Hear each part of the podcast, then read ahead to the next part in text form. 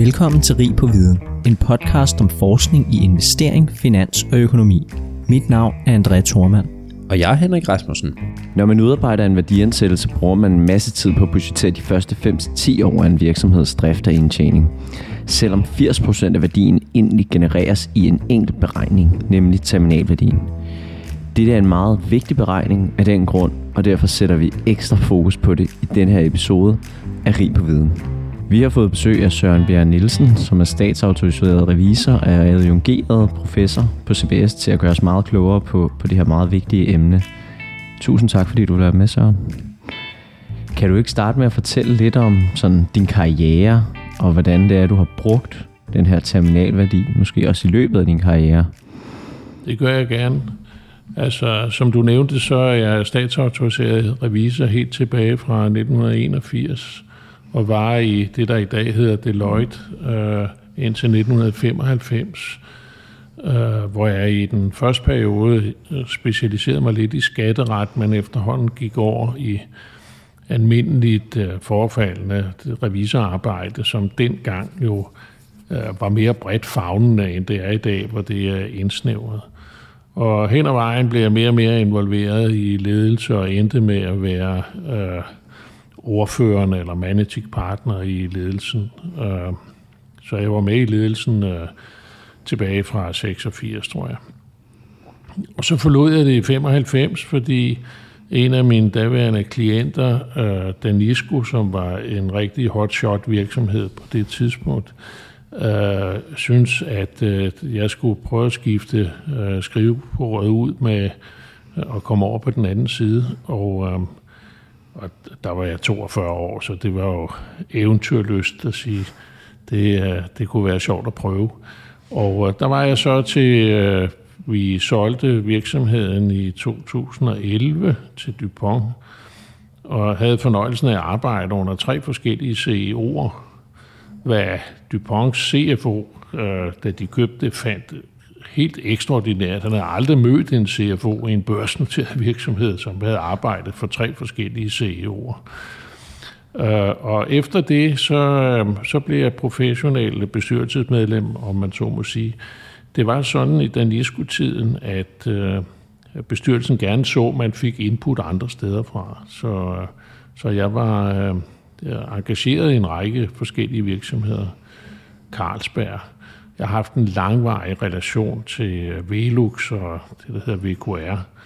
Og af urensagelige veje, så øh, kom jeg også i bestyrelsen på Nationalbanken og blev formand der. Og det optog så min tid derefter, hvor øh, jeg blandt andet også var formand i Monberg Thorsen i en periode.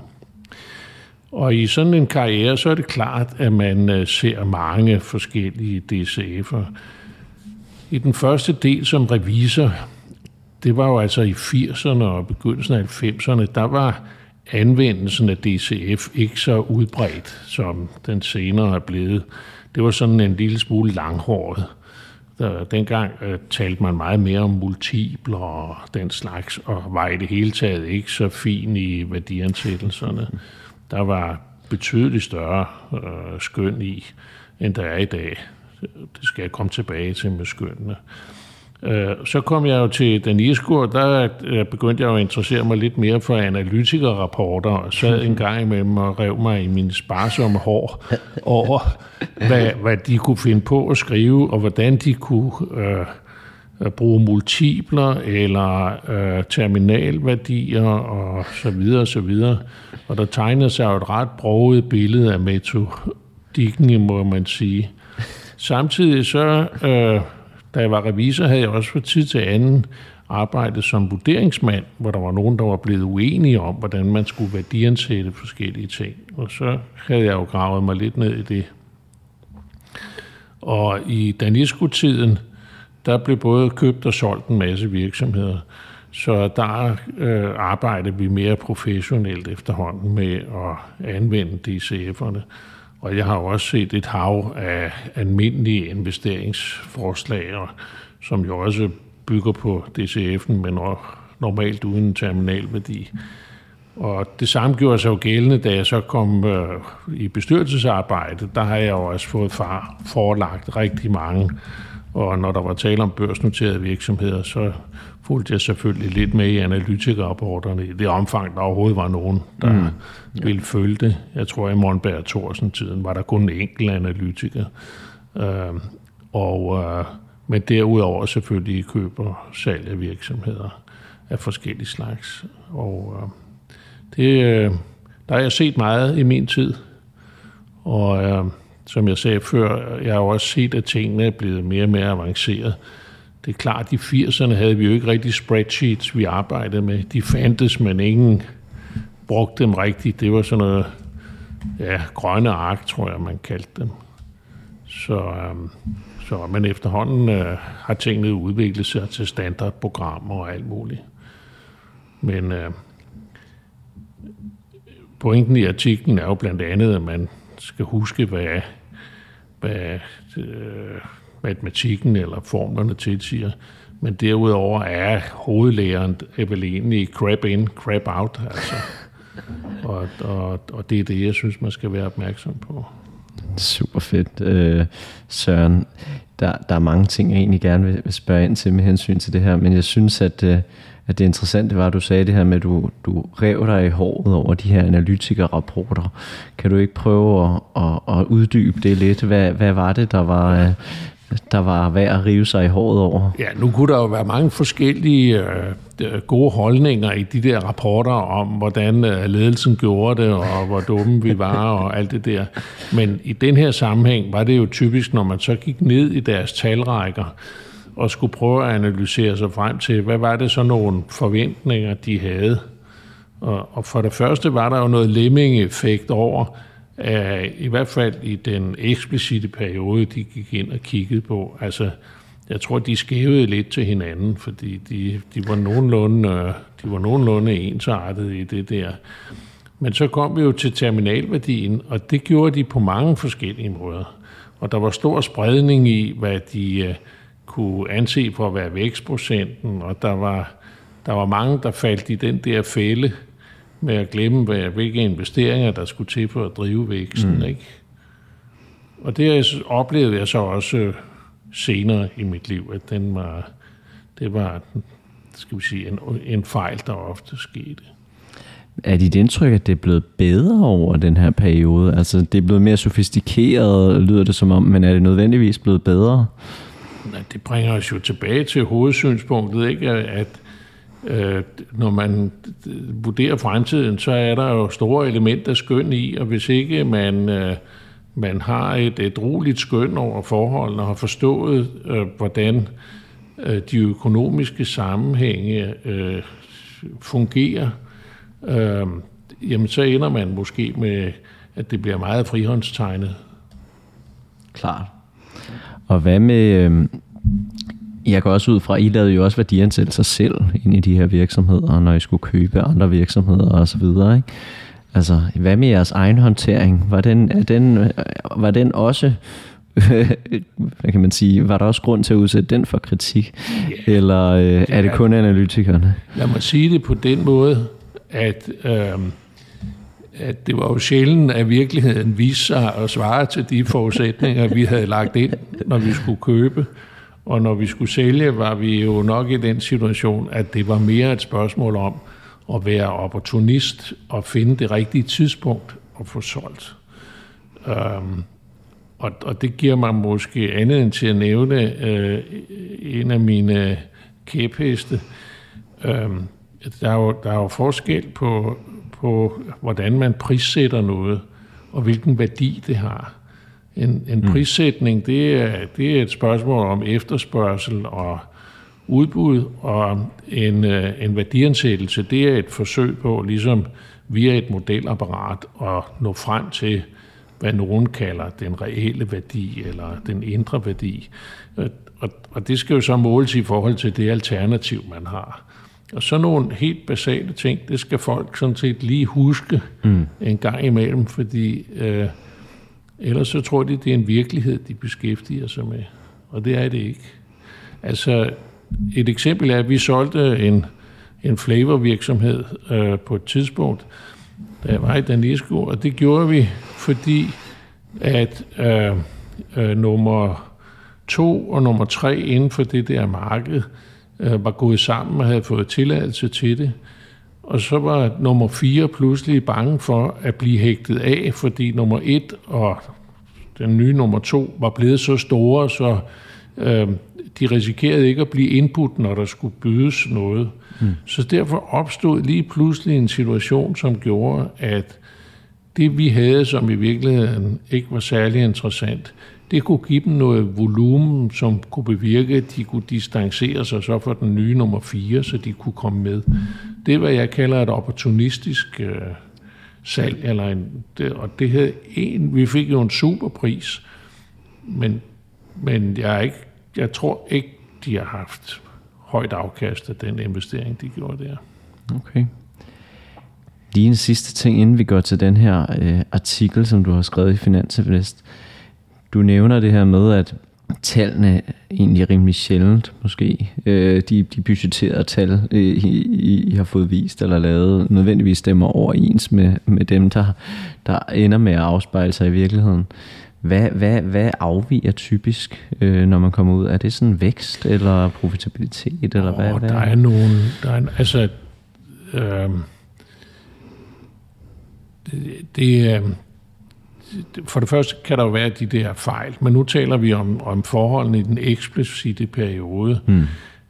En af de fejl, man typisk laver, det er, at man, man ikke gør op med sig selv om, hvad ligesom de sidste 12 måneder, og hvad de kan være påvirket af. Øhm, og, og så ikke tænker, hør, vi må hellere prøve at normalisere, øh, hvad nu vi putter ind og tager som udgangspunkt. Og det er så noget som øh, konjunktursituationen, mm. øh, midlertidige forhold. Skal jeg tænke på et, øh, et aktuelt eksempel, så vil jeg sige, at man kan jo næppe øh, tage mærsk overskud i disse tider med de meget, meget høje fragtrater, og så forlænge dem med skibrædder, øh, øh, fordi det er en ekstraordinær situation.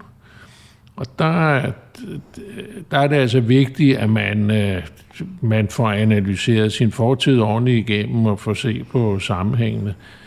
Øhm, det kan også være, at man, man glemmer, at man for eksempel i et produktionsapparat har øh, relativt stor øh, ledig kapacitet, øh, og øh, det gør jo, at man ret nemt eller billigt kan gennemføre øh, vækst men så glemmer man, at på et eller andet tidspunkt, at så, øh, så skal man ud og investere igen. Mm. Øh, fordi man, det kan ikke bare hentes på effektivisering. Der skal altså øh, øh, noget mere apparat til. Mm. Så nogle relativt banale ting, men det er det, jeg kalder normaliseringen, ligesom at gå ind og kigge på situationen. Det er, det er en oplagt øh, fejl. Men hvorfor sker, altså fordi jeg har tit tænkt på, hvorfor sker det her? Altså det er jo nærmest barnelærdom, ikke? Altså for nogen, at selvfølgelig skal man normalisere tingene, men, men øh, bliver man, det, bliver, bliver man for optimistisk? Bliver, ja. bliver man talblind? Øh, det er muligt. Øh, jeg synes, det, det, det er en god pointe, at øh, øh, man også bliver drevet lidt af, at hvad, hvad vil vi gerne have? Altså bliver man for optimistisk. Er man i en købssituation, så, så vil man jo gerne have, at det ser attraktivt ud. Og, og den, største, den største drivkraft i at få gennemført et opkøb af virksomheden, det er, hvis den øverste chef vil have det. så kan man jo selv og sige til sig selv, Jamen, skal man risikere sit job ved at sige, at det der, det, øh, det dur ikke? Skal, eller skal man bare sørge for, at i hvert fald de ting, som, som der bør øh, være styr på, at dem er der styr på. Og så øh, hold fast i, at øh, prisen, den må altså ikke blive for høj. Ja, okay, helt klart. Du har jo skrevet den her artikel, som vi har sådan berørt lidt, øh, hister her i Finansinvest, som hedder En praktikers tanker om terminalværdi. Kan du ikke fortælle om, hvor, hvorfor valgte du at skrive den her øh, artikel, så? Øh, jamen, der er flere årsager, men jeg har været en lille smule inde på det. Først og fremmest så synes jeg, at, øh, at det kunne være, der var et vist behov for at erindre folk om, at man skulle tænke sig om. Jeg plejer at kalde det at holde hovedet op på skuldrene og ikke nede under armen. Øh, og så øh, havde jeg, øh, jeg har haft samarbejde med forskellige af professorerne inde på CBS. Og blandt andet Sten Thomsen, og han inviterede mig med til at skrive en, øh, et kapitel i den der øh, bestyrelses- eller håndbog i ledelse, tror jeg den hedder, hvor jeg skriver noget om værdiskabelse. Og der havde jeg lige en fodnote, hvor jeg var inde på det her, så tænkte jeg, at der måske var et behov for at gøre lidt mere ud af det. Øh, og så havde vi en konference på CBS, hvor vi snakkede om VAG, hvor jeg også var med, og hvor jeg også var, hvor jeg skulle snakke lidt om værdiansættelse. Og øh, det, så var det meget naturligt i en lang øh, covid-vinter at så sætte sig ned og sige, hør, kunne jeg ikke prøve at skrive det ned? Og så sendte jeg det ind til Finansinvest, Kent Beckmann, og spurgte, om det var noget, der var interessant. Og det synes han åbenbart, det var. Jamen, det er jo perfekt. For dem, der måske lytter med og ikke har helt styr på sådan terminologien her, kan vi så ikke lige få recapet? Hvad, hvad er det her terminalværdi, og hvorfor er det, det er så vigtigt? Jamen, terminalværdi... Man kan jo ikke sidde og lave de der øh, øh, projektioner eller budgetteringer af fremtidigt cashflow i uendelighed. I praksis er man jo nødt til at slutte på et eller andet tidspunkt. Og øh, Øh, al erfaring tilsiger, at med de forskellige livscykluser, som virksomheder har, at på et tidspunkt så når virksomheden, hvad man kalder stabil vækst, eller øh, moden stadie, eller øh, altså i virkeligheden går man ind, ligesom hvor man øh, har fået en markedsandel og er et modent marked, og derfor bliver der ligesom grænser for, hvor, hvor, hvor aggressiv væksten bliver. Man har ligesom fundet stabilt leje, og, og der går man så typisk over og siger, nu forudsætter vi, at øh, den, de tal, vi putter ind, øh, det er et udtryk for, hvordan den her virksomhed kan, kan man forestille sig, øh, vil agere i al uendelighed. Mm. Og, og så bliver det jo sådan noget mærkeligt noget, for al uendelighed findes ikke vel. Og, og det er i øvrigt også mærkeligt, at øh, når al erfaring tilsiger, at de fleste virksomheder de bliver maks 50 år, så kører man uendeligt. Men, øh, men det gør man jo, fordi at efter 50 år, så er den tilbage diskonterede værdi, den er alligevel så lille, så det betyder ikke noget. Præcis. Og så har man altså udviklet den her øh, vækstformel, man kører efter. Men der er det, og det er det, der er pointen i min artikel, det er, at øh, det, der skaber væksten, det er, hvor meget man investerer, og hvilket afkast man får af de investeringer. Der er en matematisk sammenhæng mellem øh, væksten og så øh, de to forhold.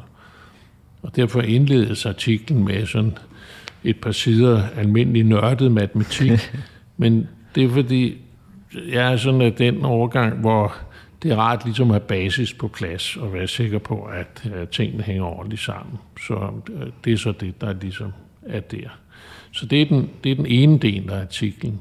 Den anden del af artiklen, det er uh, så ligesom, hvor jeg påpeger, hvordan er der mange, der laver det forkert, ved ikke at være opmærksom på uh, den måde at opgøre terminalværdien, mm.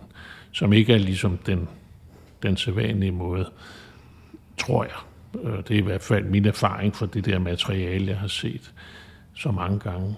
Øh, og den tredje del, det er, at jeg så har et par øh, måske lidt provokerende udsagn om, hvad man kan forvente af vækst i almindelige virksomheder i sådan en uendelighed, eller hvad kan man forvente af at få i afkast af sin nye investerede kapital eller sine nye investeringer også i modne virksomheder, mm. i modne markeder. Og øh, det sidste, det er måske det mest kontroversielle. Lad mig sige, at artiklen er jo på ingen måde nyskabende. Det er sådan set øh, øh et udtryk for at, at prøve at sammenfatte almindelig kendt øh, teoretisk viden, som der er skrevet mange øh, gode lærebøger om. Men som artiklen indikerer, så er der også en praktiker, som siger, jamen hør, hvordan bruger man nu alt det her teori? Ja. Så, og der kan jeg godt forestille mig, at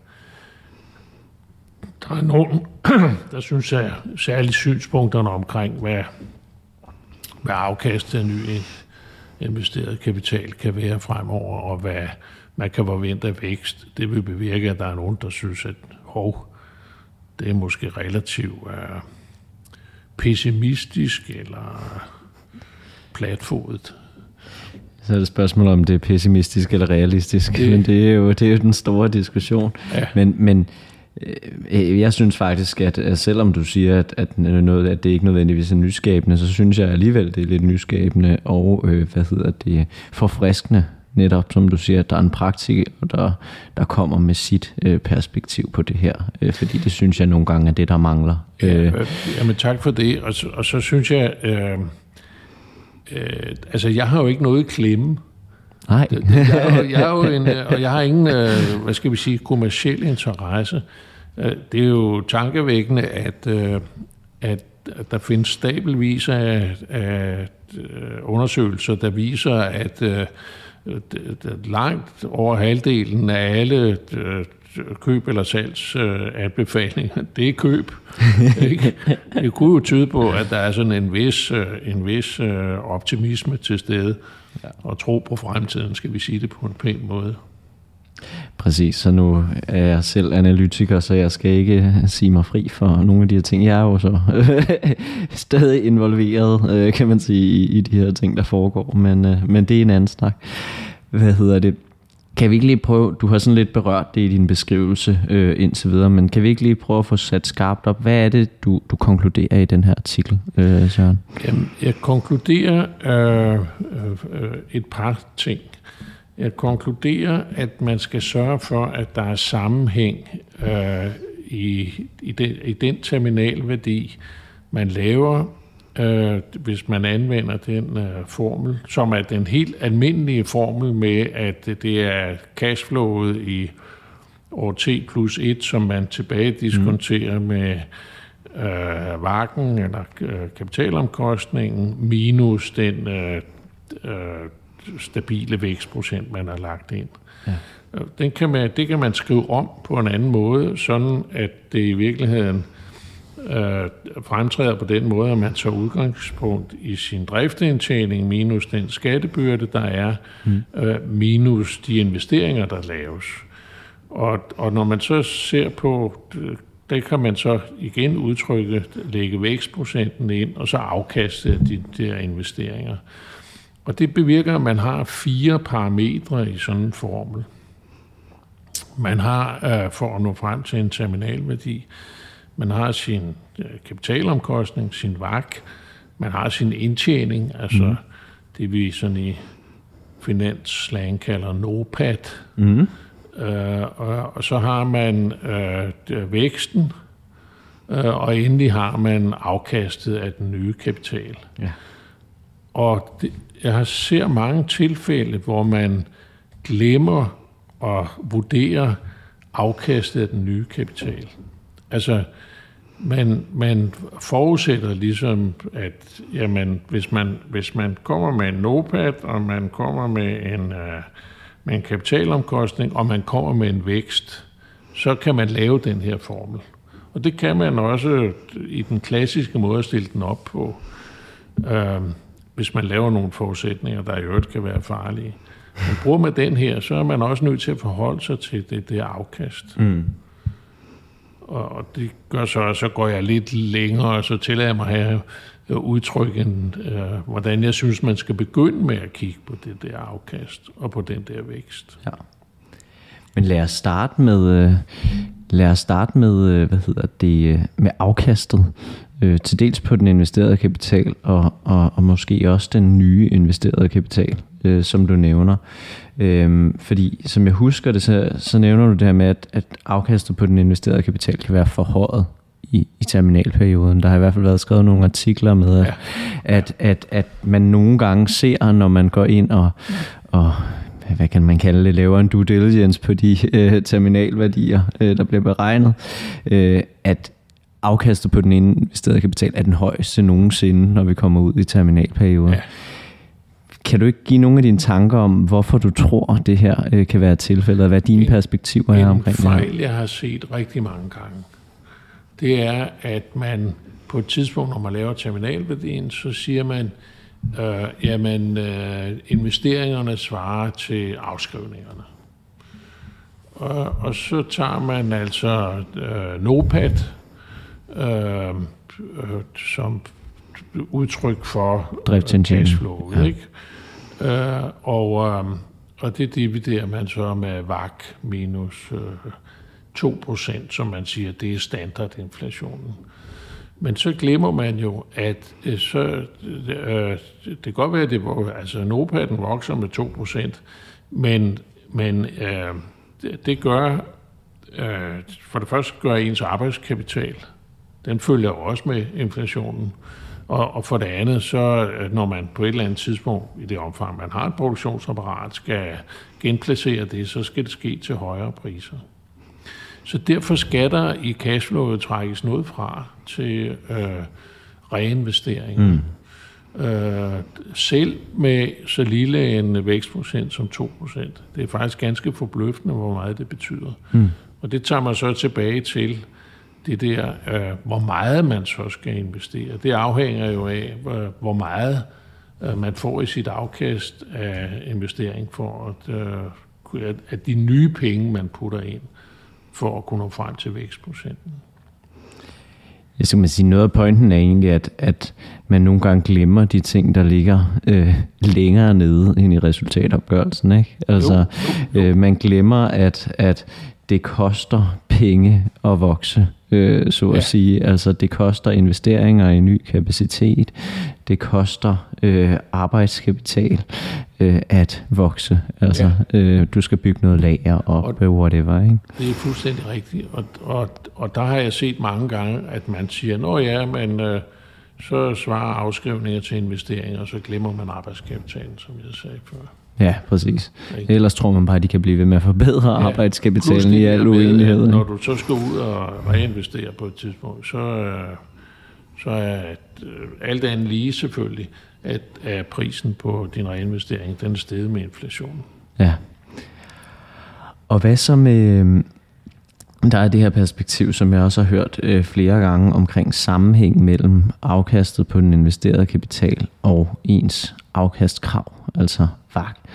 Øh, hvad, når du ser på det her, synes du så, at man egentlig burde generelt set have et afkast ude i det her terminalled, som er i liv med en afkastkrav? eller er det kun for den her nye investerede kapital, du tænker? For det første vil jeg gerne sige, hvis, hvis øh, ens øh, afkast af ny kapital svarer til ens kapitalomkostning, mm. så uh, kan man lægge hvilken som helst vækstprocent ind og vokse lige så meget man vil, men det skaber ikke mere værdi. Der skal man meget hellere bruge kræfterne på at, at forbedre sin drift. Mm. Uh, og, og det kan man ikke lægge ind i en, uh, en terminalværdi, fordi det er jo udtryk for stabilitet. Mm. Så må man hellere lave en ny periode øh, eksplicit, hvor man så indarbejder den øh, effektivitet, som man tror på. Hertil kommer jo, at øh, øh, de fleste virksomheder ender med i en stabil situation at, øh, at tjene øh, en vagt på deres nye øh, investeringer. Det skyldes, at markedet typisk i det, vi kalder stabil øh, vækst, øh, er blevet øh, stabiliseret. Øh, det skyldes, at der er opstået konkurrenter, som, øh, som bider ind i haserne Mm. Øh, en række af ens komparative øh, fordele er øh, nok forsvundet. Altså det der med først at komme ind i et marked og øh, produkter osv., bevirker, langt de fleste virksomheder vil opleve i det, vi kalder terminalværdien, at det er det, altså det at få et afkast svarende til VAK er sådan set et udmærket afkast. Okay. Det er jo ikke dårlige virksomheder. Nej, nej, men øh, jeg synes bare tit, man ser en, en diskussion omkring det her. Altså, mange virksomheder vil jo mene, at de over en lang periode øh, godt kan, ja. hvad kan man sige, generere et, et højere afkast, øh, fordi at det afkastkrav, der ligger markant under det, de, de historisk ja, har genereret. Det, det kan jeg da godt være enig i, bortset fra, at det ikke er mange. ikke? Altså, det er det, der er min pointe, at der findes jo virksomheder, som fuldstændig systematisk kan gøre det. Ja. Og så kan man sige, hvad, hvad er det, som, øh, som sådan nogle virksomheder øh, karakteriserer sig af? Ja, det kan være virksomheder med stærke brands. Mm. Coca-Cola for eksempel.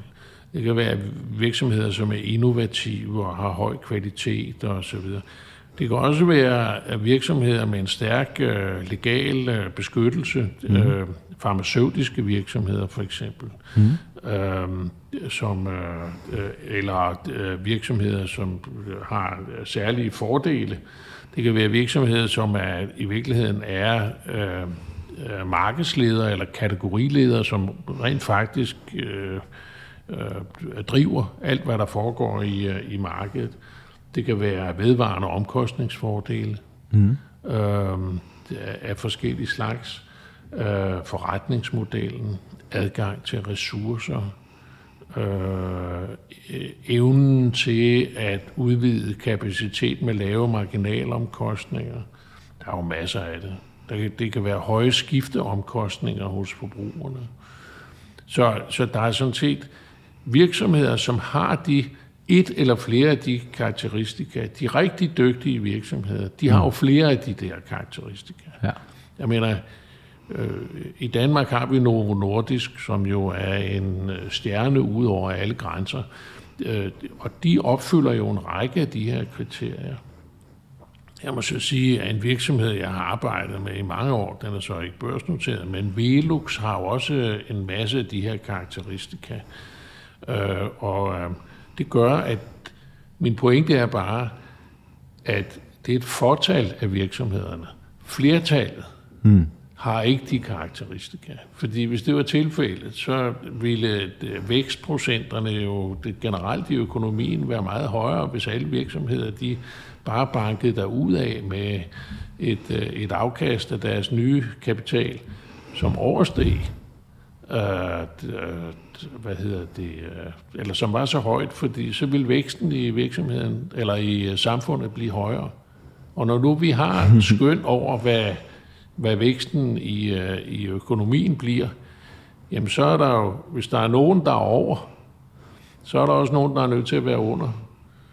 Og, øh, og der henviser jeg til et, et udsagn fra øh, professoren, den bekendte professor i, øh, i, øh, på Stern Business School mm. i, i University of New York, som har lavet undersøgelser, det, og hans udsagn tager jeg bare for pålydende, at omkring 60 procent af alle det børsnoterede virksomheder, cirka 40.000 i verden, de har, en, et, altså, har et afkast af deres eksisterende investeret kapital, som ligger under deres øh, vagt. Det er jo faktisk et utroligt interessant udsagn, netop fordi, at altså mange af de her ting, du nævner, som bør øh, hvad kan man sige, retfærdiggøre, at man har et vedvarende højere øh, afkast end, end kravet. Øh, det er der jo mange virksomheder, stort set alle argumenterer jo for, at de har de her ting. Ikke? Men, Vi er gode til det ene og det andet og det tredje. Øh, så det er jo det der med at skille forne fra bukkene. Hvornår taler I de sandt? Øh, hvornår er der er realisme til stede? Ikke? Det er rigtigt. Nu, nu øh, det, det, øh, talte vi jo indledningsvis om, øh, hvor jeg kommer fra. Og, og når man er statsautoriseret revisor, så er man jo uddannet til at være skeptiker. ikke? Så, så det, altså, en smule mere skepsis øh, vil måske være passende. Ja. Men det tager mig tilbage igen til at sige, at det her er jo ikke et udtryk for, at, at man kan sige, at der er forkerte værdiansættelser på fondsbørsen, fordi fondsbørsens værdiansættelser, de handler om, hvad der er udbud og efterspørgsel. Og det vil vi begge to. Det er noget med, øh, hvordan tingene bliver markedsført, og momentum, og alt den slags ting, som indgår i et marked. Hmm. øh, modellen her at, taler jo om den veldiversificerede, langsigtede investor, som skal have et afkast, der dækker den risiko, som følger med investeringen. Ja. Og det er ikke et udtryk for, hvordan man værdiansætter. Øh, altså man kan ikke sætte lighedstegn mellem det og så de værdiansættelser, der er i markedet. Nej, præcis. Så det, det, det, det er vigtigt at skelne imellem værdi og pris, egentlig. Ja. Selvom der bør over det lange sigt være en eller anden sammenhæng, forhåbentlig, øh, så, så er det nuværende udtryk ikke altid ja. Et, ja. Et, et billede. Det er, øh, det, det er der er pointen her. Ja, præcis. Du, du siger også, øh, at du har øh, redegjort for nogle af de her sådan lidt eller du siger, du har nogle provokerende udsagn om vækst øh, i dit oplæg før der. Kan du ikke lige prøve at, at sige, hvad det jo, er, du, altså, det dine er, tanker er her? Det er det, jeg har lige nævnt, at, ja. øh, at efter min mening, så øh, vil, øh, vil hovedparten af virksomhederne, når de er kommet igennem øh, en, en periode, så vil der ske det, at øh, deres vægt stabiliserer sig. Øh, øh, og, og ende med at svare nogenlunde til økonomien, mm. med mindre de har de der karakteristika, som jeg var inde på før, som jo kan sammensættes i komparativ konkurrencefordel. Ikke? Ja. Øh, og, og når det er tilfældet, jamen, og der er nogen, der vokser, for nu at gentage mig selv, mere end økonomien, så er der jo nogen, der skal vokse mindre. Og derfor øh, må man så med den der sammenhæng, der er mellem afkast af investeret kapital og, og, og hvad hedder det, øh, væksten, så må man sige, jamen, så er der altså nogen, som, øh, som ikke kan få det afkast, de skal have. Og der synes jeg, man skal begynde. Man skal begynde der med at sige, at min standard er altså, at jeg øh, som udgangspunkt siger, at, øh, at den her øh, øh, vækst, der kommer, den skal jeg lige komme tilbage til. Hmm. det er så væksten i samfundet eller økonomien, øh, i det relevante, den relevante økonomi. Det er så en længere øh, snak om, hvad er den relevante, men, hmm. men i den relevante økonomi. Og så får jeg nok et afkast af min investerede kapital, der svarer til, øh, hvad min kapitalomkostning er. Det næste, jeg siger, det er så, at jamen, øh, medmindre man er en af de der virksomheder, så øh, kommer man jo nok til at vokse ligesom økonomien. Og øh, der er øh, forskellige øh, teorier, og jeg nævner en af dem, øh, som er meget berømt, øh, øh, om, øh, som siger, at øh, den risikofri rente øh, svarer til øh, den økonomiens vækst i et samfund, der er i en, i en stabil situation mellem, mellem arbejdskraft og øh, produktivitet. Og det er sådan en af arbejdshestene i nationaløkonomien. Og hvis du vil grave mere i det, så må jeg anbefale dig at tale med en makroøkonom. Ja, ja, ja, ja. Men, men det, er, det er anerkendt, og når det er tilfældet, og det er svært at sidde og, nu er vi ude i terminalværdien, ja, ja, ja. og så sige, jamen så er den risikofri rente, altså realrenten plus den nominelle rente, måske et udtryk for den nominelle vækst, man kan forvente i det uendelige perspektiv. Og det kan godt være, at det er lidt mere kontroversielt at sige, at man, ikke, det, er, det er, hvad I kan forvente. Fordi igen tager det mig tilbage til, hvis det er nødt til at være gennemsnittet af, af al væksten. Det er samfundets vækst. Ja. Ikke? Og, og det er jo den private sektor, der driver væksten. Det skal vi jo huske. Så det er alle virksomheders vækst, ja. vi har der. Men det synes jeg er en, en rigtig god pointe, og noget folk tit glemmer, når de taler om, at lave renter gør, at alle virksomheder skal være markant mere værd, eller whatever. Ikke? Øh, det er et perspektiv, man tit hører. Øh, øh, nu er der meget lave renter, derfor skal alle bådene ligesom løftes, ikke? fordi at, øh, hvad hedder det, dit afkastkrav øh, er lavt. Øh, men, men det man måske lidt glemmer, det er, hvis man er i et meget lavrente miljø, så er væksten meget lav. Øh, så, ja, det er fuldstændig rigtigt. Og, og i hvert fald den langsigtede Præcis. vækst. Ikke? Og, øh, det er altså øh, det er det er jo også sådan at i sådan nogle modeller eller formler som de her er det hensigtsmæssigt der er en vis konsistens.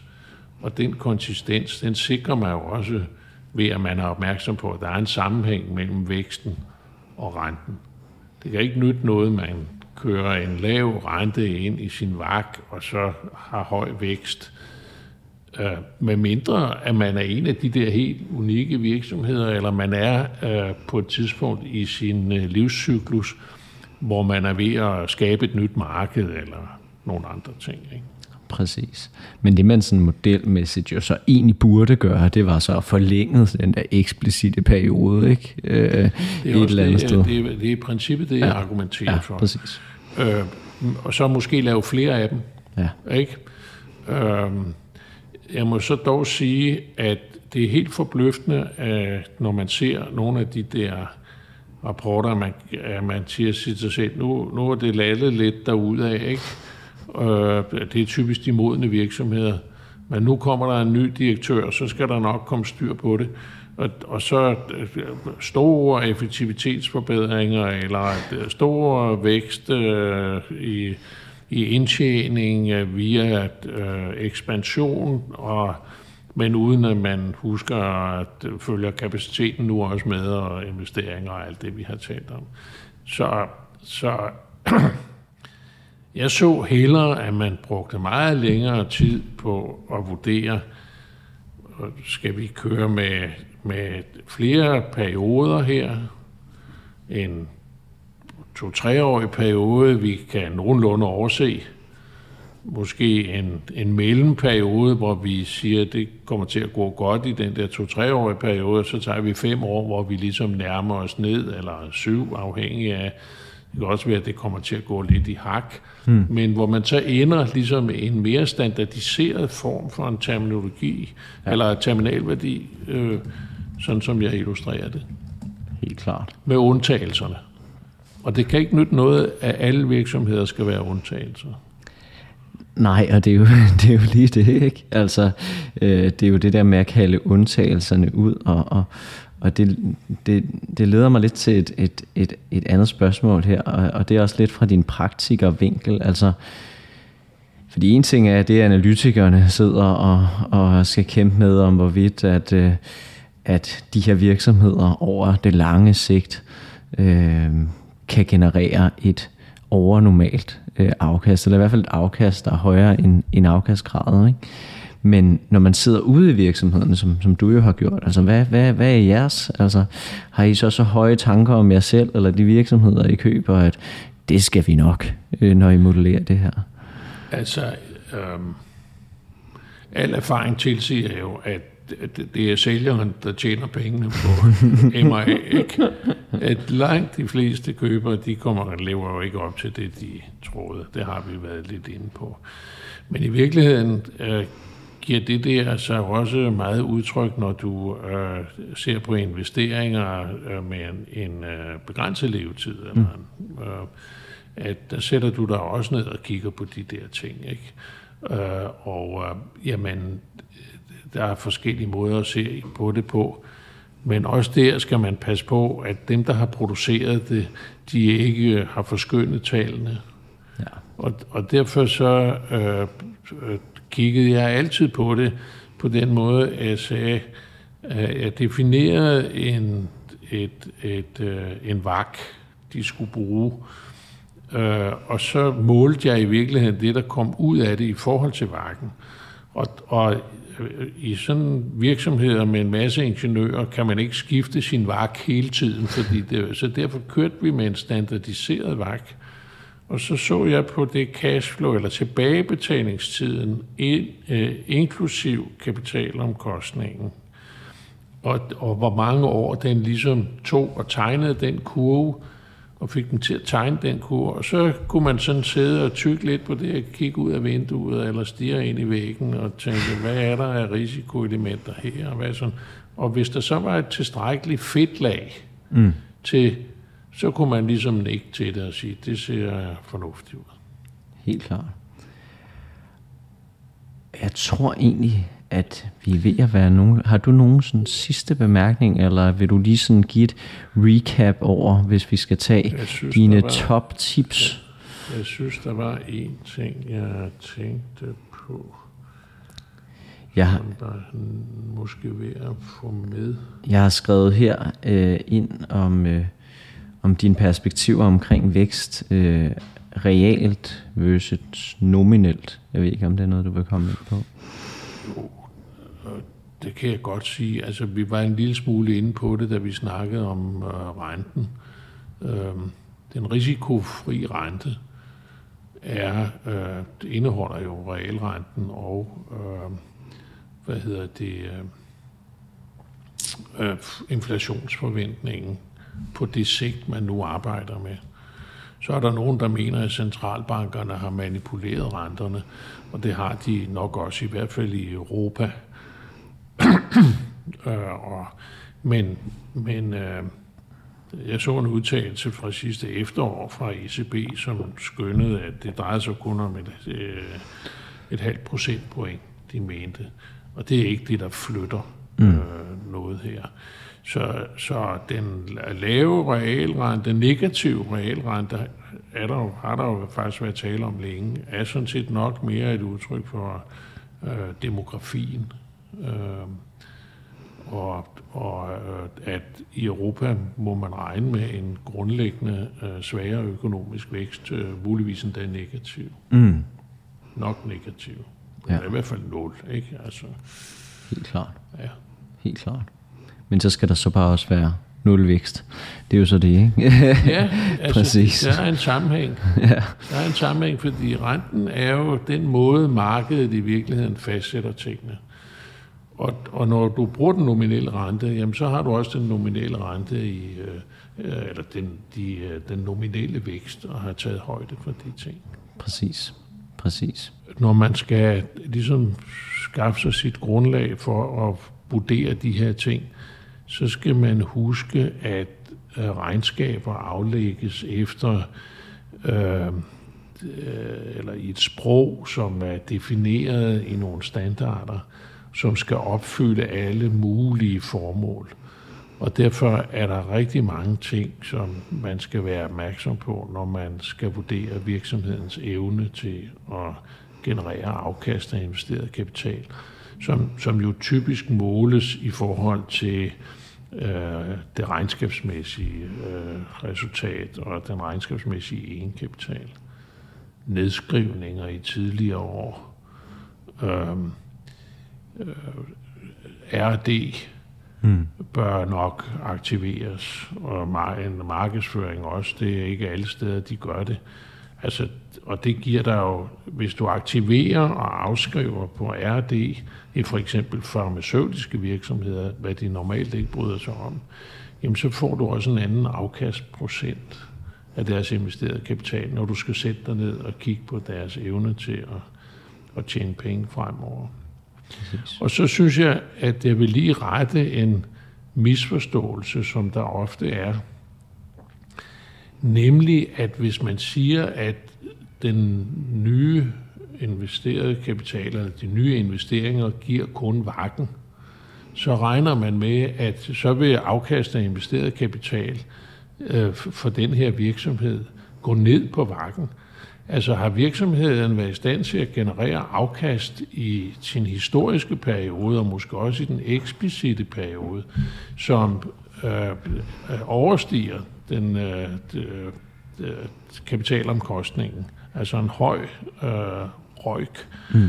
jamen så ligger det jo i det tal, der i virkeligheden indgår i øh, som basetallet eller nopaden i din terminalværdi. Og, og fremover vil øh, det så være et gennemsnit øh, i virkeligheden af det historiske og det øh, eksplicite og de nye investeringer. Præcis. Og, og der kan godt gå mange, afhængig af hvor stor forskellen er, der kan godt gå mange år, hvor de stadig vil ja. øh, det, kunne fremvise en konkurrencedygtig afkast af investeret kapital. Ja. Jamen, det synes jeg er en, er en rigtig god pointe. Altså, det er jo en, en, for nogen i hvert fald en langsom udvandring, hvis man ja, tager det, det forhold. Og, det, og derfor er det ikke så dramatisk, som nogen gør det. Præcis, præcis. Øh, jeg kan jo øvrigt øh, sige, at det, det er jeg lidt inde på i artiklen, men kun i fodnoteform. Og da jeg i forbindelse med det her læste den igennem igen, ja. så tænkte jeg ved mig selv, det skulle jeg måske have gjort lidt mere ud af op i selve hovedteksten. For man skal være meget nørdet for at finde det nede i, uh, economic profit beregningen i, i en ja.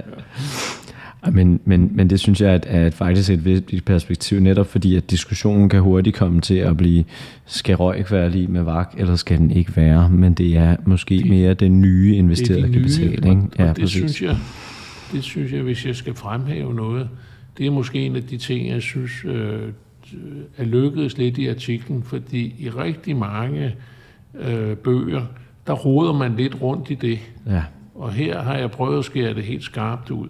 Ja. Præcis. At det er de nye investeringer, man sidder og forholder sig til. Præcis.